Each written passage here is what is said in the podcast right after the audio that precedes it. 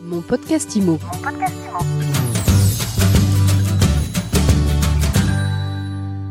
Bonjour à tous et bienvenue dans ce nouvel épisode de mon podcast IMO. Je suis Ariane Artignan et tous les jours je reçois celles et ceux qui nous font du bien. Aujourd'hui, je suis avec Olivier de Chabot, directeur général du groupe Mercure. Bonjour. Bonjour Ariane. Olivier, vous êtes spécialiste des châteaux, des propriétés de caractère, des manoirs, des hôtels particuliers. Vous venez de publier votre bilan 2023. Comment elle s'est passée cette année? Écoutez, c'est une année qui se finit pas si mal, euh, dans un contexte euh, légèrement anxiogène. Nous avons mieux résisté que le marché étant donné que nous allons faire moins 19 sur un marché qui fait plutôt moins 25, avec quelques grands contrastes entre euh, notre univers historique qui est l'univers rural de propriété, château, manoir, gentilhommière, qui lui est encore en positif à plus 8%. Là, vous parlez du nombre de ventes. Des ventes, oui, des ventes et un marché euh, urbain en baisse de 30% pour nous, mais qui nous met encore à moins 19. Donc on est assez, assez serein quelques grandes disparités entre le nord et le sud. Nous avons eu une année très contrastée, c'est-à-dire que nous avons extrêmement bien fonctionné au nord de la Loire et plutôt moins bien fonctionné au sud de la Loire. Nous l'identifions autour de trois phénomènes. Un premier, une hausse très forte des prix au sud de la Loire post-Covid, où on était sur des hausses à 40, 50%. Et puis les éléments climatiques, je pense que ça commence à rentrer dans l'esprit de nos acquéreurs.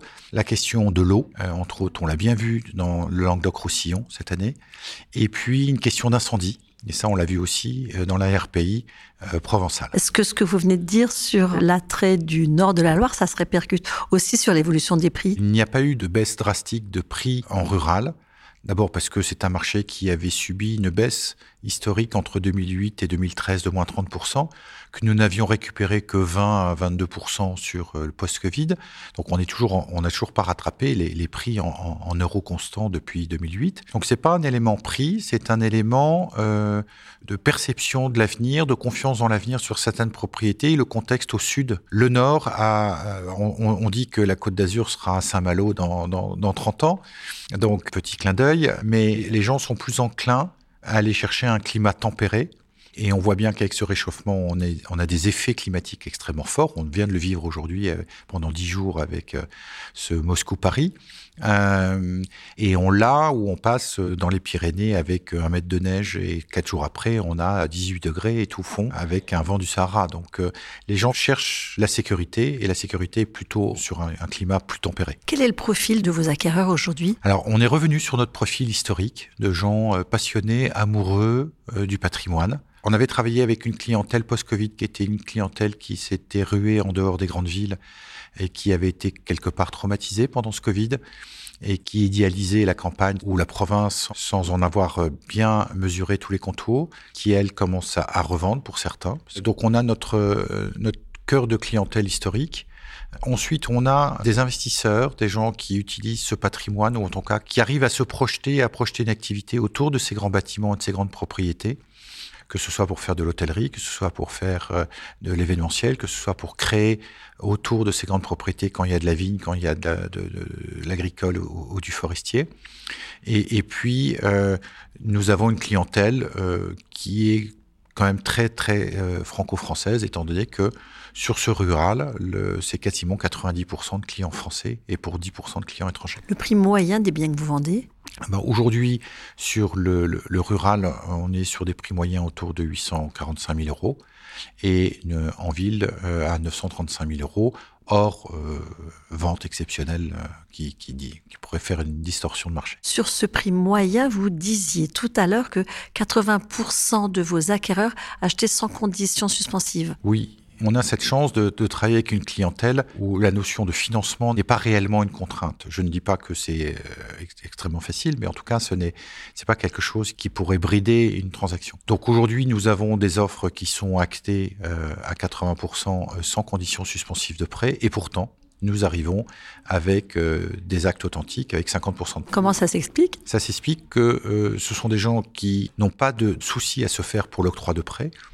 et qui utilisent le prêt comme un outil, un élément de levier, soit sur un arbitrage dans leur propre patrimoine, soit un élément euh, d'optimisation financière et fiscale euh, de générer des intérêts, de pouvoir déduire des intérêts et de se dire que je peux mieux placer ailleurs avec mon banquier. Et ce taux de chute de promesses de vente, il évolue à la hausse? Oui, pour un groupe comme le nôtre, on tournait d'habitude avec la promesse compromis et l'acte nous étions à moins d'un 1% de, de, taux de chute et, on est passé cette année à quasiment 3% de chute, entre 2 et 3%. Donc ça, c'est une manifestation de la crise? C'est une manifestation d'éléments beaucoup plus difficiles, en tout cas moins limpides. Quelles sont les perspectives du coup pour 2024 euh, Alors les perspectives sont plutôt bonnes, même si le marché continue euh, légèrement à se ralentir. Euh, les durées de transaction sont plus longues. Donc ça, c'est un vrai sujet. Il faut combien de temps pour vendre un château aujourd'hui? Alors, on est resté à peu près dans 10 mois entre 10 et 12 mois, mais c'est entre le moment où on a une offre acceptée et le moment où on contractualise, où là, ça s'accentue. D'abord parce que les, notaires ont, licencié, on a moins de gens, donc on a des durées plus longues, les services de l'État c'est un peu plus long, donc tout ça, ça, a accentué et ça explique que euh, entre aujourd'hui un moment où normalement on se disait qu'on devait entre une offre et un acte, on était à 4 mois, ben là on peut passer à 6 mois et c'est compliqué pour nous. Donc un marché plus lent, un marché qui va pour moi, sensiblement continuer à baisser euh, jusqu'aux Jeux Olympiques. Je pense que nous allons avoir une trêve entre le mois de juin et le mois d'octobre et que le marché repartira après, à partir de cette période. Et moi, j'espère que nous arriverons néanmoins à avoir un montant de transactions égal à 2018, 2018-2019 euh, en 2024. Il y a des opportunités à saisir aujourd'hui pour les acquéreurs? Oui, il va y avoir des opportunités. Donc, classiquement, on pense à ces euh, bâtiments en G aujourd'hui qui vont arriver sur le marché, qui représentent plus de 5 millions de logements. Et puis, euh, il va y avoir des opportunités parce que malheureusement, le malheur des uns fait le bonheur des autres. Et nous avons quelques clients qui ont été financés grâce à des prêts relais. Bah, quand le marché se grippe, la réalisation du relais euh, peut être compliquée. Donc il, il, existe pour les vendeurs des solutions avec des prêts hypothécaires in fine, mais pour ceux qui ne pourront pas ou qui s'y prendront trop tard, parce que monter un prêt relais in fine, c'est plus de 4 mois, donc il ne faut pas l'oublier. Donc il faut anticiper.